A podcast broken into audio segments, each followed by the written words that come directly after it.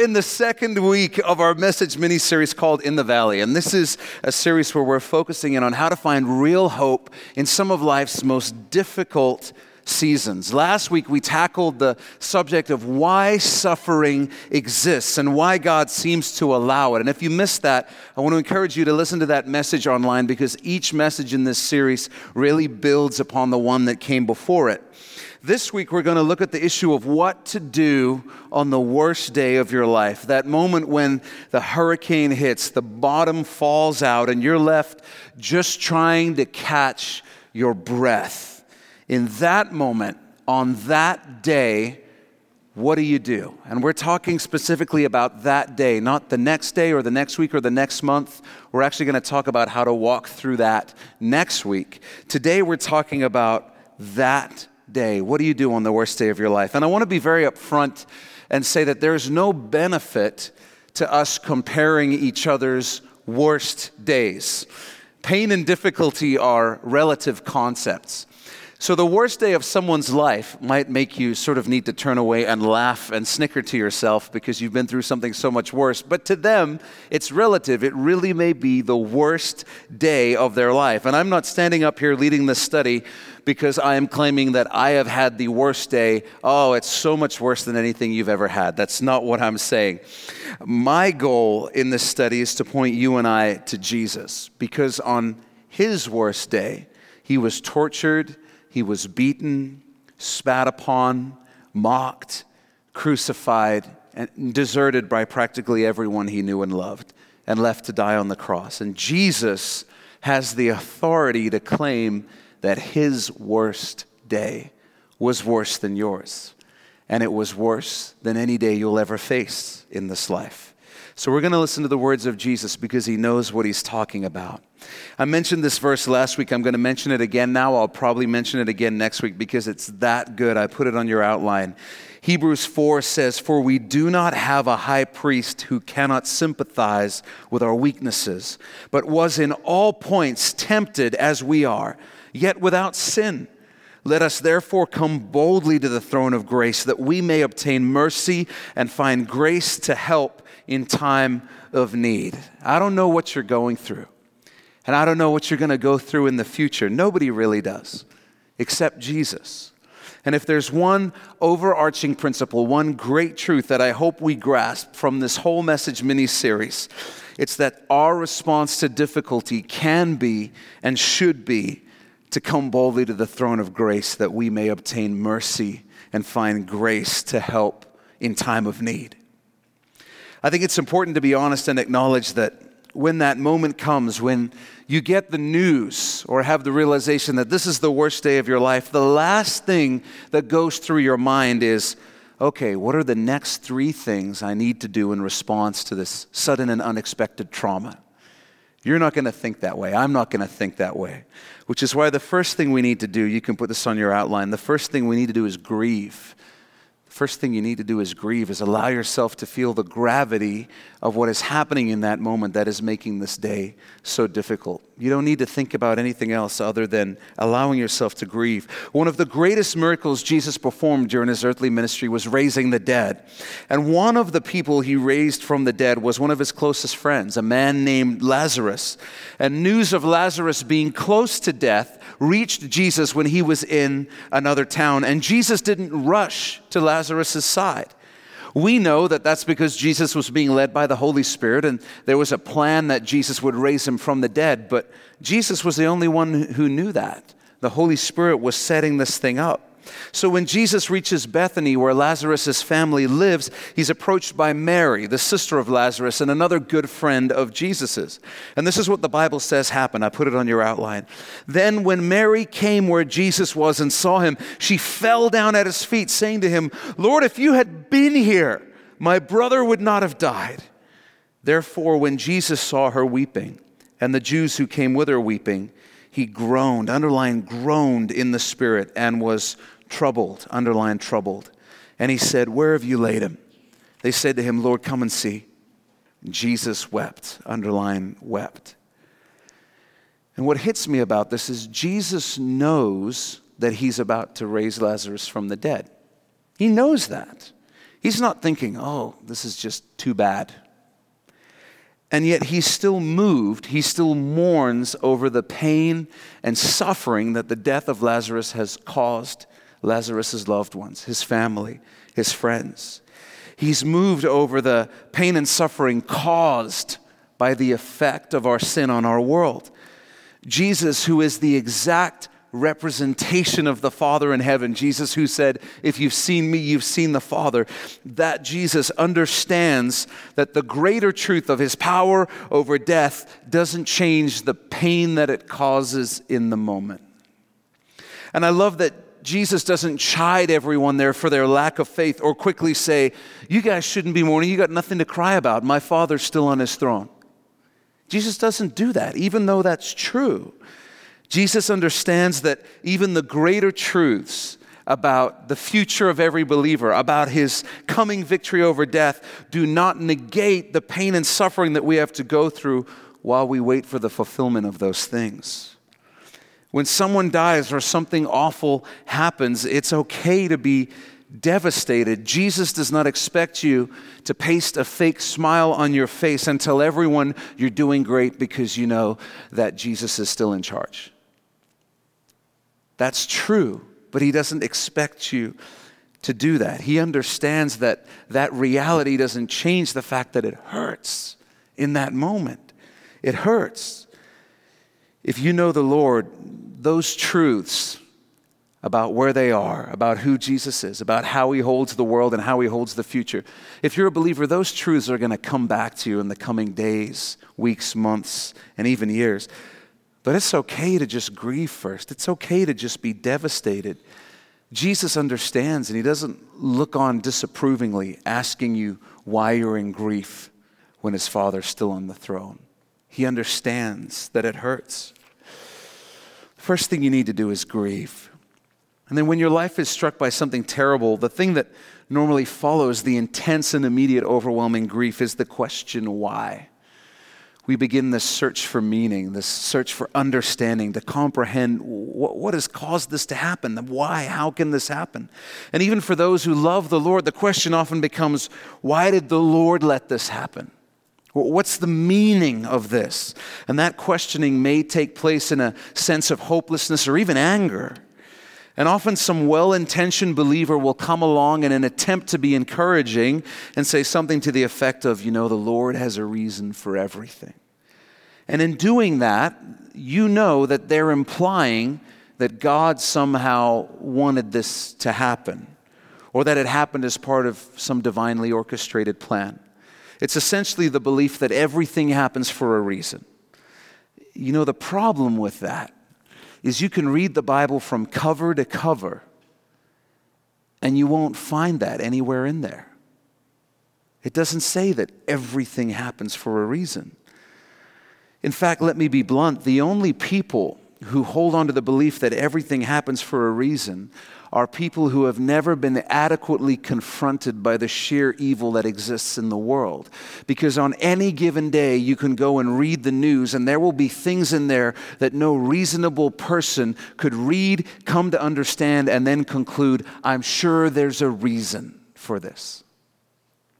I'm sure there's meaning to this. You can't be confronted by some of the evil that exists in our world and comfort yourself by saying, I'm sure it's all part of a good plan. Good plan. Last week, we talked about the reality of pain and suffering and the great truth that those things only exist in our world because our world is fallen, our world has rejected God. Uh, so, in other words, pain and suffering, just to recap last week, don't exist because God willed them to exist. They exist because man collectively rejected God in Eden and every man since Adam and Eve has in their own way rejected God. Isaiah 53 we all, like sheep, have gone astray. So we need to be very careful about giving God credit for terrible things that were not caused by Him, but were caused by the fact that we live in a broken world. We brought sin into our world when we gave ownership of our world to Satan. And the fundamental reason why people die of cancer is because disease came into the world when man rejected God. And God has to allow us generally to experience the natural consequences of our sin or else he would be removing free will. Again, if you're not tracking with me, listen to last week. It'll make more sense, I promise. All that to say that almost all tragedy, almost all tragedy is not due to the will of God, but rather the natural consequences of us living in a world that has rejected God. As hopeless as this truth sounds, it's vital that we understand it because if we don't, we will find ourselves angry with God and blaming God for what our own sin has brought into the world and God doesn't deserve any of the blame. When the unbeliever searches for meaning in a great tragedy, if they're honest, they will find none. How are you going to find meaning in 9 11? How are you going to find meaning in that? But what a different story it is for the believer. What a different story it is for the believer. Because you see, when a believer loses their earthly life, they step into eternal life, real life, for the first time. When the believer goes through suffering and pain and difficulty, they have the opportunity to honor God in a trial. They have an opportunity to experience a little bit of what Jesus experienced when he died and suffered for every one of us. Every believer in difficulty has the opportunity to prove to those looking on that the hope we have in Jesus is real and not only that, but then we are rewarded for that in eternity. God gives meaning and significance and purpose to even the suffering of the believer. The believer doesn't receive the promise that everything happens for a reason. But you know what the believer does receive? The believer receives the promise of Romans 8:28 that all things work together for good to those who love God. Do you understand? That's not a promise that everything happens for a reason. That is a promise from God that even when we experience the brokenness of this world that causes pain and difficulty and suffering, even when we go through that as a believer, God will do something good in that and through that. He will do something meaningful out of that. A meaningless death, God will do something good out of that. He will give it meaning, He will do something good in it, through it. That's what God does. He redeems even the tragic things that happen in life. That's the promise to the believer. God says, I'll do something good even in the midst of the worst tragedy. I'll find a way to do good in it. Not that He caused the tragedy, but He will do good out of it. In contrast, the suffering of the non believer is meaningless. This is a profound truth. The suffering of the non believer is meaningless. They're not necessarily learning anything, they're not becoming a better person, they're not gaining eternal rewards, they're just suffering in a broken world. In summary, the second thing we need to do on the worst day of our lives is recognize that the why, you can write this down, the why is probably not God, but the natural consequences of humanity's rejection of God. The pain and the tragedy we feel is most likely not some amazing divine orchestrated plan, but we're just feeling the natural consequences of living in a world that's rejected God. And I say probably not God because I want to leave room for God to do something we don't understand. If it was God doing something, then we can trust that He had a loving reason for doing what He did. I want to leave room for God to be good and allow somebody to experience a quick death when he knows there may have been a very slow one coming from disease. I want to give God the room to do that because I think sometimes He's gracious in ways that we do not understand and won't understand this side of eternity. If God was involved, we can trust it was for our good. So, hopefully, on the worst day of our lives, we're, we're allowing ourselves to grieve, just to feel the weight of what's happened. Hopefully, we're not blaming God in that moment. Thirdly, make a note of this we need to resist the urge to panic over tomorrow. We need to resist the urge to panic over tomorrow. In Lamentations, we read this wonderful promise. It's on your outlines. It says, Through the Lord's mercies, we're not consumed, because his compassions fail not. They are new every morning. Great is your faithfulness. The Lord is my portion, says my soul. Therefore, I hope in him. Do you know why God's mercies and God's compassions are new every morning? Do you know why? Because they're tailor made for that specific day. God, in His goodness, knows exactly what you're going to face that day. And that is a promise from His Word that He has grace for you, He has mercy for you, He has compassion for you, tailor made for that day, for that exact day. And He's going to be faithful to give you the strength that you need for that day. Even on the worst day of your life, He's going to give you the strength to cling to Him, just to hold on to Him. Even when Jesus is teaching his disciples to pray, he's sharing with them what's commonly known as the Lord's Prayer. He tells them to ask for their needs this way Give us this day our daily bread. Our daily bread. Jesus doesn't tell them to worry for tomorrow. He doesn't say, Hey, there's no harm in asking for tomorrow's bread, too.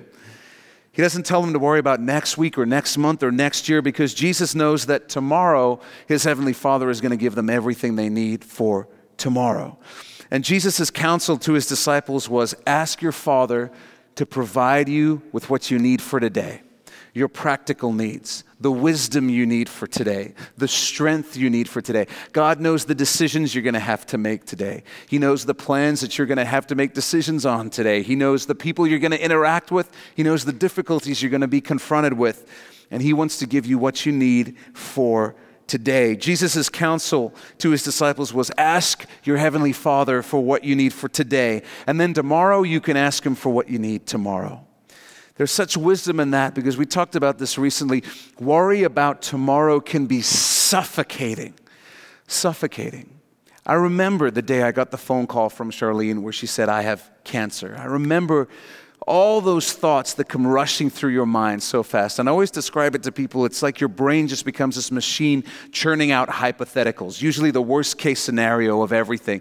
And these thoughts are just hitting you faster and faster than you can even get a hold on them. They're just rushing into your mind like they're barreling down an enormous tube and hitting you with full force.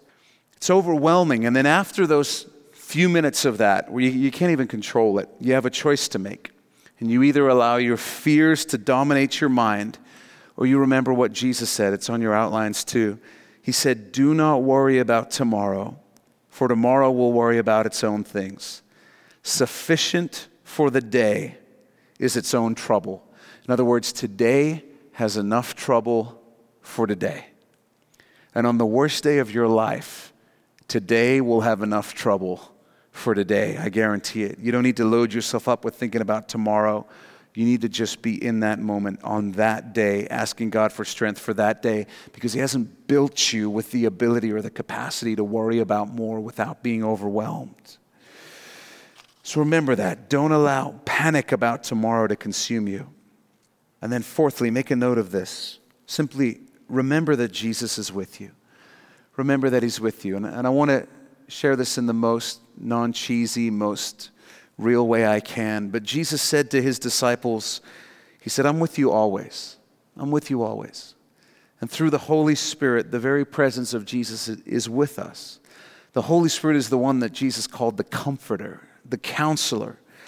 And he told his disciples it would be better for them that he leave the earth, because if he left the earth, the Holy Spirit would come. And Jesus was saying, unlike me, who can only be with one of you or a group of you at a time, the Holy Spirit is with you always.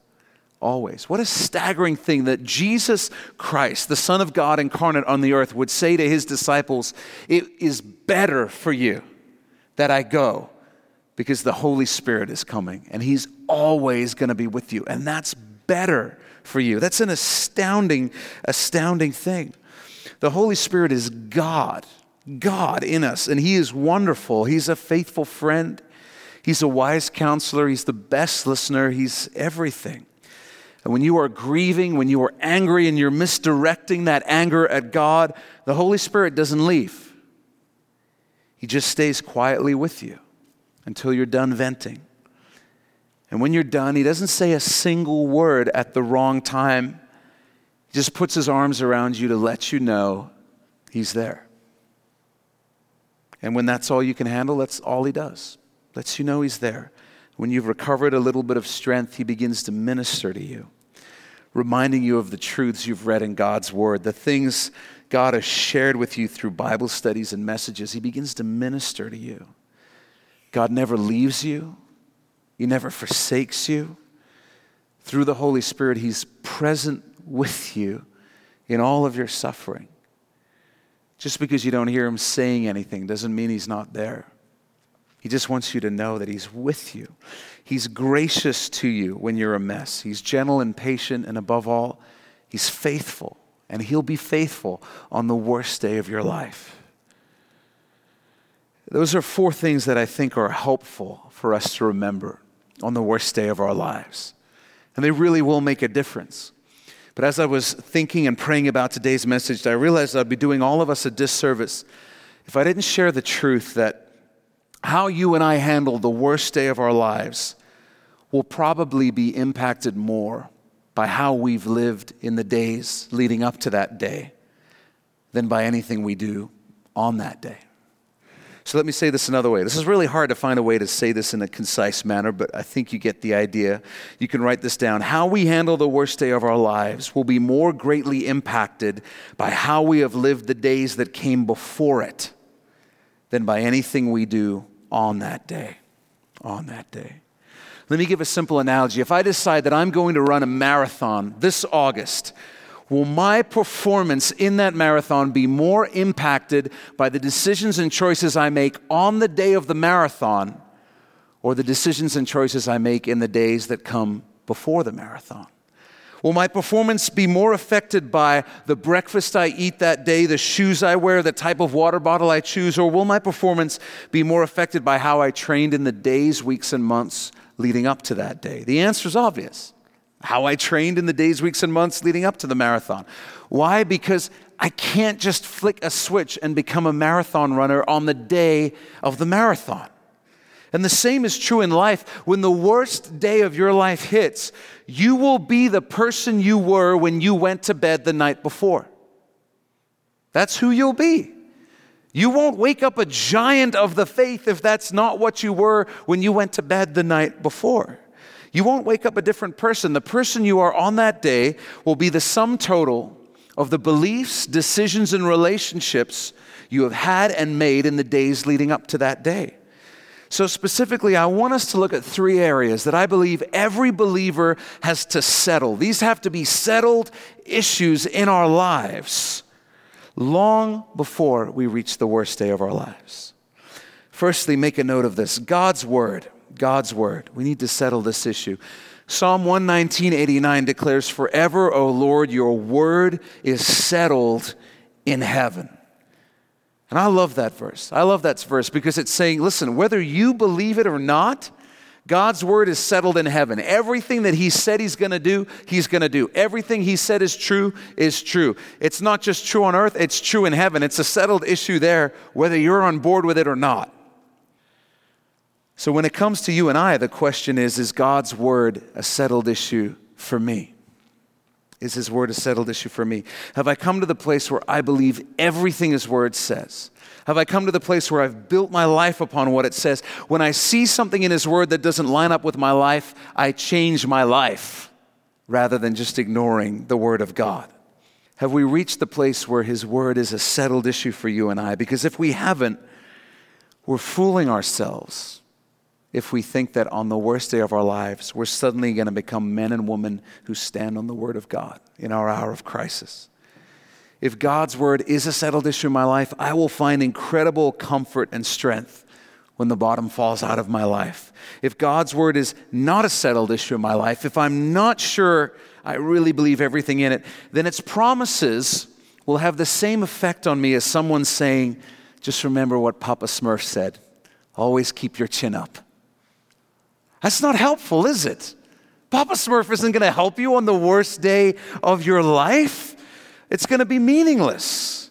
But if you've built your life on the Word of God, if you've put your faith in it, if you've seen it prove itself true over and over and over again, then you're going to find some real promises to hold on to on the worst day of your life.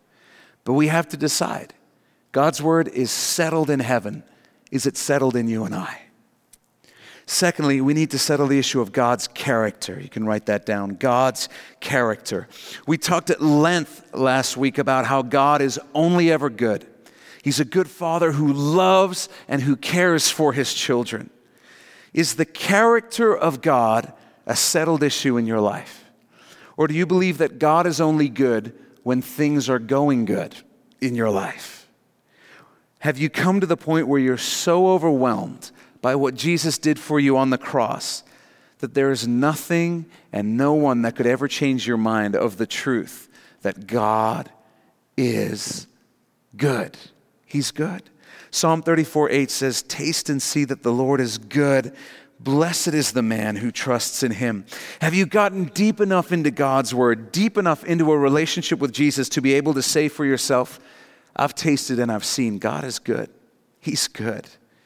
Or does your view of God function like a weather report? Let's see, we got some trauma over here, some difficulty over here, some chaos over here. Today's forecast says God is not good. How do you view the goodness of God?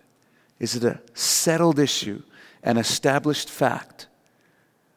Or is it simply a temporary state of affairs that is dictated by the conditions in your life? Settle that issue today because God doesn't deserve to be doubted. He's only ever been faithful, He's only ever been good to you, He's only ever taken care of you and I. Settle that issue today.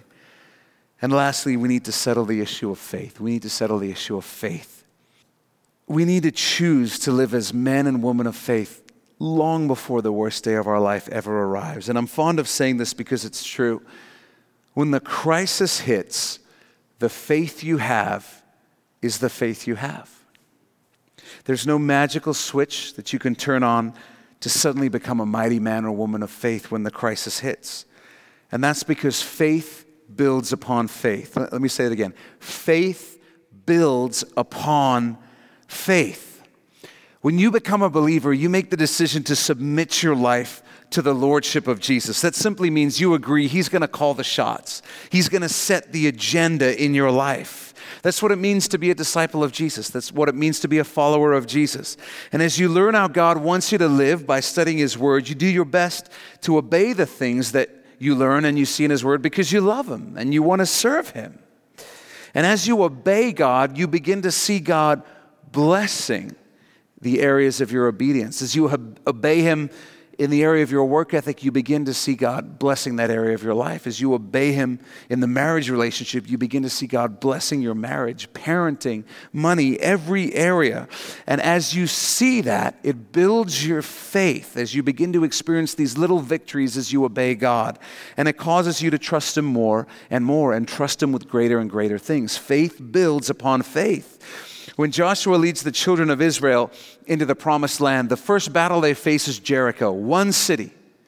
And to them, this is overwhelming. They don't even understand how they could possibly experience victory over a city as impressive as Jericho. But God moves, they obey, and they take the city. And as they go through the promised land, they go through step after step, and every step is an increasing step of faith. They go through more cities, more armies at the same time, till at the very end, they're confronting an army the Bible describes as being as numerous as the sand on the seashore. There's a reason the Lord didn't have them start where they finished. There's a reason. And that reason is they would not have had the faith to believe God could give them victory over that many armed men when they started. But when they had been through this step, then this step, this step. By the time they reached the end, it wasn't an overwhelming step of faith, it was just the next step of faith. It was just the next step. And they were able to say, Well, I assume God will come through like he has every other time. Remember Jericho? Remember these five cities? Remember these 10 armies? Yeah, this is just the next thing. And so the way you build faith in your life and in my life is by simply saying yes to God every time he calls you to trust him. And you don't have to worry. God has an infinite number of ways of asking you the question, Do you trust me? Every time the Lord asks you that question, respond with yes, and you'll build faith upon faith upon faith. When you or I say no to trusting God, our faith stalls out. And we don't get to skip that step of faith, we just stay there. If faith is a ladder and we get up here and God says, I want you to trust me with this, and we go, No we don't skip up to the next level, we just stay there. Most believers will hit some sort of level and they'll just stay there the rest of their lives. That's really boring. really, really boring.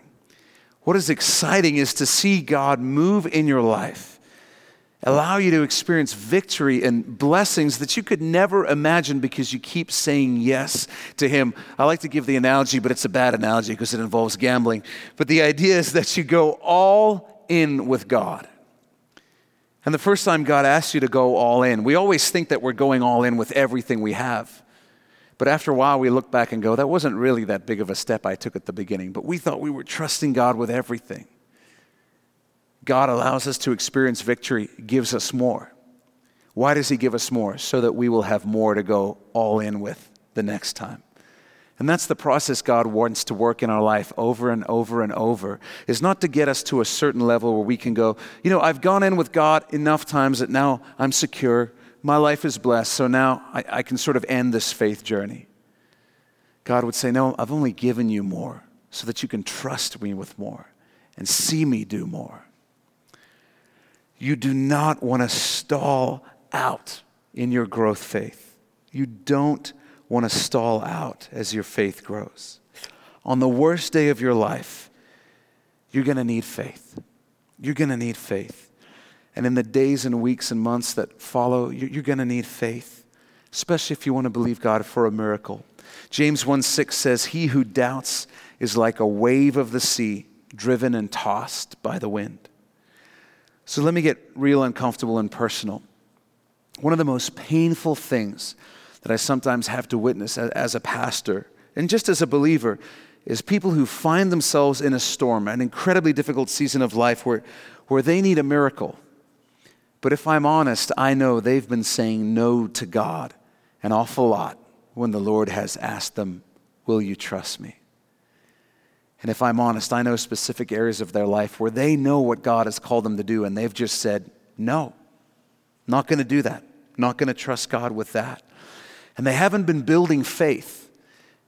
And even though I can't tell them, I know the reality is they don't have the faith to partner with God for a miracle. They don't have the faith because they haven't trusted Him with something this small. And now they want to believe that they have the faith to trust God to do something this big. That's not how faith works. If we haven't trusted God when He says that sex belongs in marriage, or that if we save ourselves for marriage, we'll be alone forever. If we haven't trusted God with dollars and cents when He calls us to tithe, if we haven't trusted God when He says, don't worry about tomorrow, if we haven't trusted Him with relatively simple things, we're fooling ourselves if we think we have the faith to believe God can heal cancer. We don't. We don't. When the crisis hits, the faith you have is the faith you have. And some of you, you know the story. When Charlene got cancer, we had been building faith upon faith upon faith. Not because we're amazing people, but because God allowed us to be in a church that taught faith, encouraged faith, modeled faith, and we were in a culture of faith. And so when that moment came, we were ready for it. We were ready for it however it turned out, as ready as you can be, because we'd been building faith upon faith upon faith, and we weren't overwhelmed with fear during that season we weren't overwhelmed with fear. I told my church that Sunday when we got the news and told them I look forward to being able to stand up in front of you in a few months and tell you that Charlene's cancer free. And we got to do that. We got to do that because we got to be in a culture of faith around people who encouraged us to always say yes to God. And so I want to encourage you to decide now that you're going to live that way so that you can know on the worst day of your life you're ready. You're ready. You'll get through it. Who God is is a settled issue. That you trust God with your life and everything else is a settled issue. That His word is true is a settled issue. I've had the honor of knowing believers who have settled those issues, and I've watched their lives get hit by some huge storms, devastating things. And yet, because I knew those things were settled issues for them, I never worried about their faith, ever. I never worried about whether or not they were going to be okay. I never worried about them losing their minds or taking their lives because I knew that at the end of the day, under all the tears and brokenness, they had an unshakable faith in who God is. And nothing was going to shake that. I knew they were going to be okay. And I want that for all of us. I want that for every single one of us. If any of our lives gets hit by unimaginable tragedy tomorrow, I want us to be there for one another because we're the church, but to pray and to just grieve together. But I don't want any of us to have to be there because we're worried that the other person might not make it, that they might lose their faith, that they might take their life. I want those things to be settled issues so that we can all know of each other where we're going to be okay. We're going to go through some very difficult things in life, but we've settled who God is. We've settled that His word is true, and we've settled that we can trust Him. I want that for all of us. I want that for my kids. I want that for your kids. I want us to be examples of that to each other and to the world around us. God's word will still be true on the worst day of your life. God will still be good on the worst day of your life. And if you live by faith now, you'll have the faith you need to get through the worst day of your life. Would you bow your head and close your eyes? Let's pray. Father, thank you so much that everything we love about you, your goodness, your kindness, your faithfulness, everything we love about you will still be true on the worst day of our lives it will still be true. Lord, your word is settled in heaven. May it be settled in us, Lord God. That there is nothing we could experience in life that would cause us to have a faith that can be shaken. Because we know that what your word says is true. You never leave us, you never forsake us. You will do good even in the midst of tragedy. And Father, help us to choose to live as people of faith right now. God, I pray just for each of us, if there's an area of our lives where we've been saying no to you, and we know that you're calling us to say yes to trusting you, help us to say yes today. Help us to keep moving forward in faith, not to stall out, but to keep trusting you with the things that are most precious to us to keep believing that those things are safer in your hands than in ours. Help us to say yes to you, God, over and over and over again. And Lord, maybe it's been a while since we've heard you ask us to trust you with something. Lord, if that's because we've just turned a deaf ear to what you're asking us to do, would you speak once again through your Holy Spirit with clarity this morning to us? that we might say yes to you and that our lives might be a witness to the fact that you are trustworthy, God. You are trustworthy, Jesus. Lord, we bless you and we love you. You're only ever good. You're worthy of our trust, and your word is true. Well, thanks for taking this time to listen and be in the Word of God with us. If you've never given your life to Jesus, then you need to go to our website, mynewhope.ca, right now. When you get there, you'll see a graphic on our homepage that says The Gospel. Click on that, and you'll be able to watch a short video where we share the best news you'll ever hear in your life. It's more important than whatever else you're doing right now. So stop whatever else you're doing, go to mynewhope.ca and click on the gospel. If God has blessed you through this message, we'd love to hear about it. Shoot us an email at info at mynewhope.ca and let us know how God has impacted your life through His Word. If you're in the greater Vancouver area, I want to invite you personally to come and be a part of New Hope Church. We believe God is doing something real special as we grow together in our faith and love for Jesus, and we would love you to be a part of it. And finally, if you'd like to support the Bible teaching ministry of New Hope through financial giving, you can also do that through our website. Just go to mynewhope.ca/give. Thanks again for listening. Thanks for being in the Word of God with us. And always remember, God is with you.